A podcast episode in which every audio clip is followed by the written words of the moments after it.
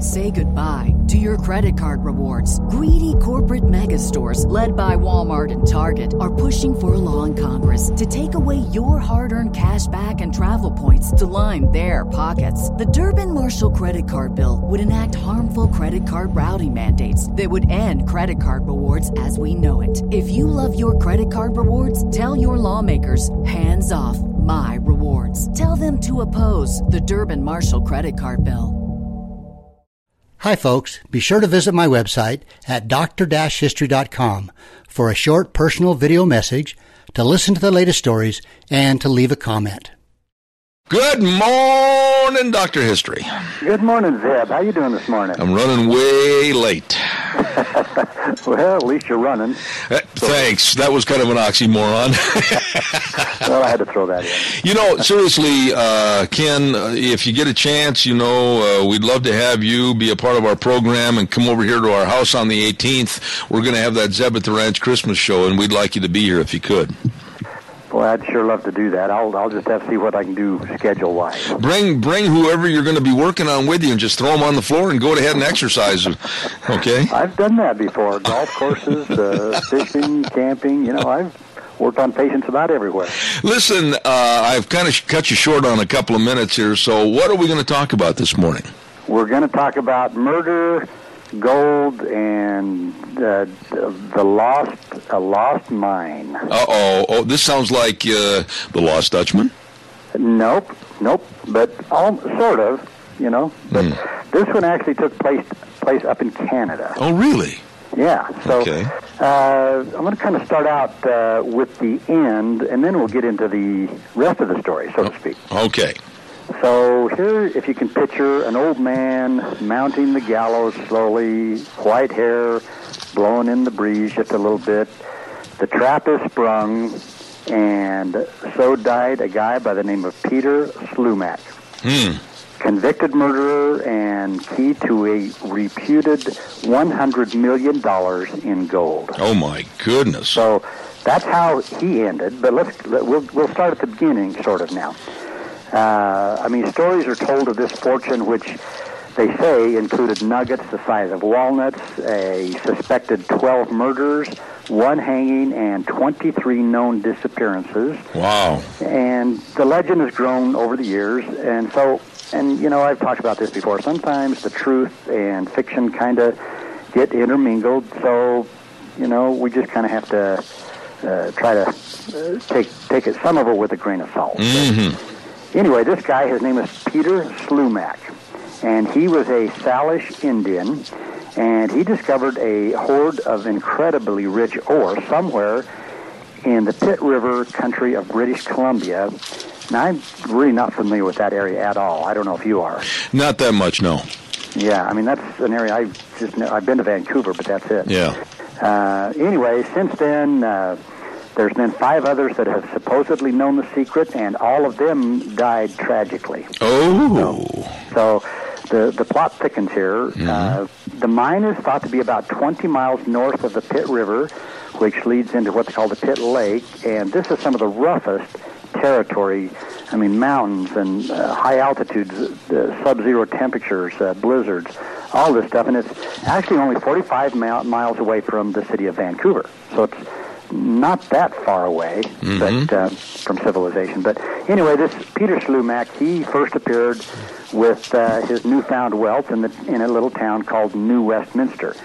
And it said that he would come in and he would drop nuggets on the bar like everybody else would coins, and and when the the nuggets were all gone, he would simply disappear into the wilds until the next time he appeared.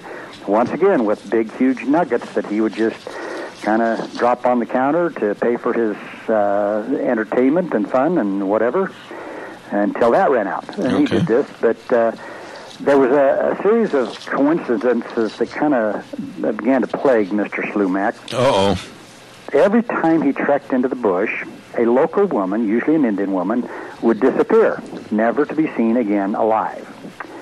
So again, the plot gets a little thicker here. It was Indian custom a lot of times to take an Indian wife on journeys into the bush to do the domestic chores. And of course, they had promises of unlimited riches, and Slumach had a little difficulty recruiting and I want to quote wives. Uh, and then on the return trip, uh, he was afraid that they would reveal the location of his mine, and it's believed that he murdered them to ensure that they didn't tell anybody. Well, that's a good way to keep the secret, I guess. well, it is. And, you know, the police suspected that he killed no less than nine of these, quote, wives. Oh, my God. Nine wives?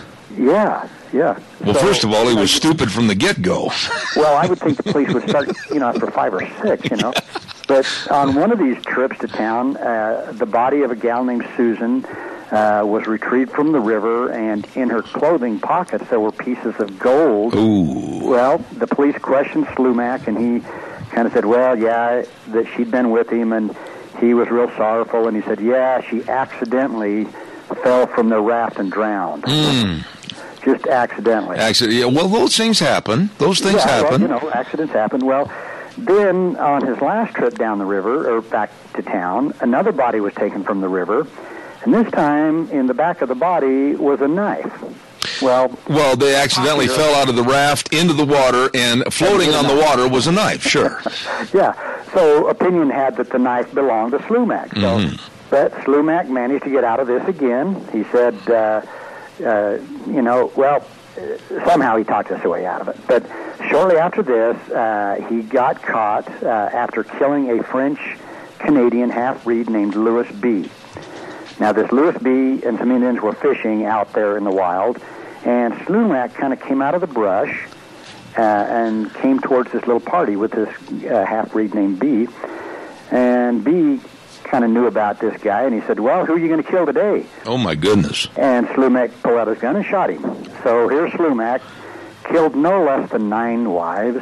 Now he shot a half-breed named B, and the possibility is that B may have been out there not just fishing, but uh, was maybe getting a little too close to Slumach's uh, claim or his his mine. So that's why he shot him.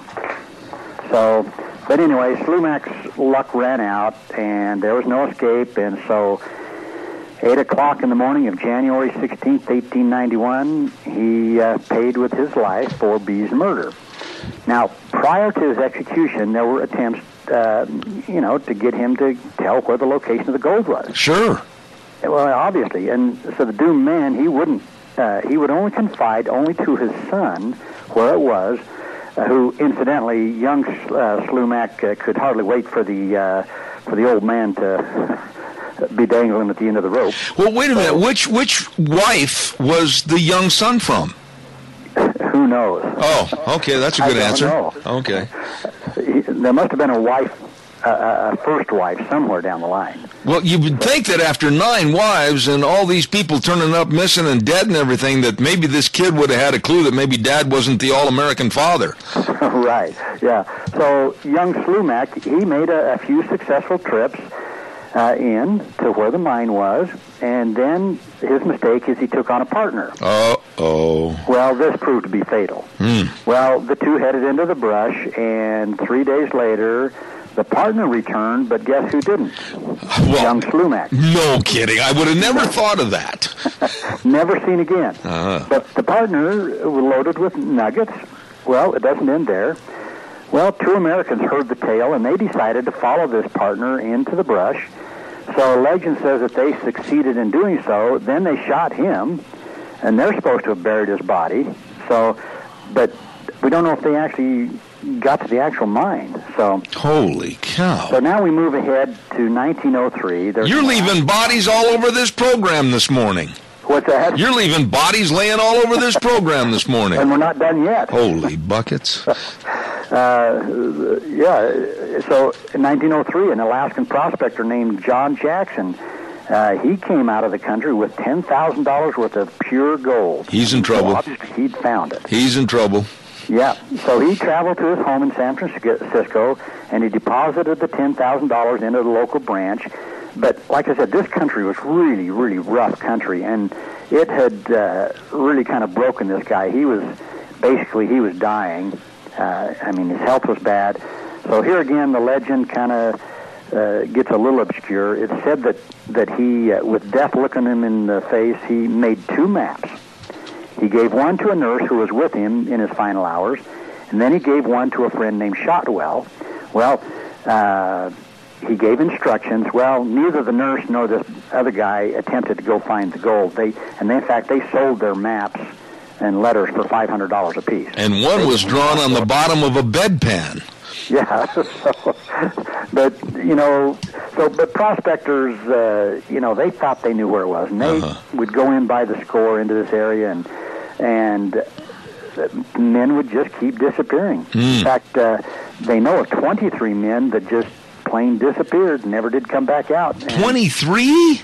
Yeah, 23 more guys that went in and never made it back out, and that's just the ones they know about. Holy cow. Between starvation and freezing temperatures and who knows what, you know, there's probably others that never made it out. Hmm. But uh, um, there's uh, supposedly two maps that exist in Vancouver today about this mine. You want to go? But I wouldn't mind trying it in the summertime. Okay. Watch your back.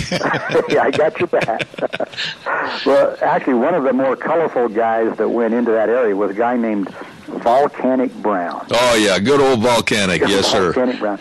And he was actually said to have made about four trips into this area between 1932 and 1938. And on the third trip out, his toes were frozen, and to prevent gangrene from setting in, he actually cut off his toes with his pocket knife.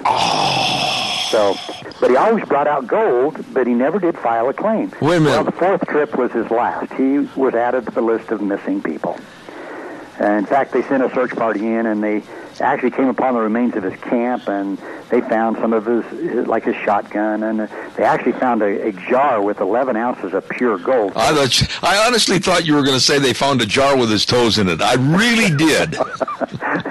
no, I think they probably got rid of those. Holy buckets. Uh, anyway, so Volcanic himself was never found, so Slumach's curse had claimed another guy. How many people are you talking about? I, I'm way over perhaps, uh, what, 30, Well- 40 people? Yeah, t- uh, 23 that we know, and then nine wives, you know, so we're at least at 32 to 30, you know, between 30 and 40 somewhere. That mining is a hazardous occupation. It is. But, you know, they did kind of figure out that the site of this supposed mine it was a cavern. And this cavern is on top of a 400 foot rock hill. And it was a, a kind of a hole in the ground about 30 feet deep. And so what Slumach would do is with his wives, he would get there. And what he, no one person could go up and down this by himself. Uh-huh. And so what he would do is he would lower someone down into this hole. They would pick up the gold, and uh, they would then he would pull them back up. And of course, the women were light to put down and back up, and easily killed. Oh, my goodness. This is gruesome. Yeah. So, and at this, at the writing of this particular article, it says that you know there are at least two more men right now actively looking for this mine, and and you know the estimate, which again is who knows, that there's maybe a hundred million dollars worth of gold in this in this Pitt River Mountain area, and but Indian legend says that if you're not of Indian blood, you're gonna be cursed. So. Uh, you know, and you and I don't fit that category. Well, let me ask you a question here. I've got a couple of minutes. I need to ask this. Now, you said Slumax was married nine times, Yeah. killed nine wives. Uh-huh. Now, I'm assuming this is in basically the same kind of an area, the uh, same immediate area, right? Right. So, okay, wife number one goes. We can forgive that. Wife number two goes. Oh, well, another accident. But then you get up to number three. And you would think that the local dating crowd, the girls would be saying to themselves, maybe it's not such a good idea to date old man Slumax. Yeah, I, I'm thinking, you know, Match.com on the internet uh, wasn't around then. Yeah, if his picture came up on Facebook, do you think they'd go to have a date with the guy? You know, and I've actually got a picture of this Slumach guy Really? in front of me. Yeah. And he looks, he just looks plain wicked. Really? I mean, he, he just looks plain evil. kind of a big can beard and everything, is that right? What's that? Does he have a big beard and everything? No, no, he's actually clean shaven because he's actually Indian. Oh.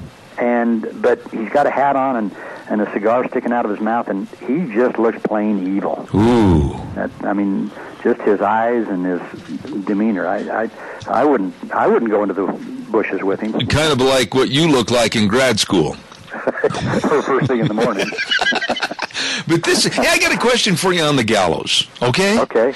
Is it true? And I don't know this. I'm, I'm asking. Is it true that all gallows always had 13 steps? You know, I have heard that, but I don't know. You know, I, I can't safely say that I know that that's true. Oh. I, like you, I've heard it, and there's all kinds of gallows. Uh, in fact, uh, there was one that happened out here by Shoshone that they didn't have a tree tall enough really? to hang a guy. Uh-oh. And so, and so they brought two wagons together and put the tongues up in the air, tied them together, and hung the guy from the uh, tongues of the of the two wagons. Now that's true story over in Shoshone. Yeah. Really? Yeah, that's a true story. Oh my goodness Because they didn't have a tree. Uh, the, you know, over there in Shoshone, there wasn't very many trees. I'd tell you one thing, you all bet I'm not going to Shoshone. we, not when the vigilantes are out. We've got a caller with a question real fast. Caller, I'm almost out of time. Make it short. Go ahead. Yeah, it's 13 steps and 13 knots in the, in the noose. Oh, how do you know all this?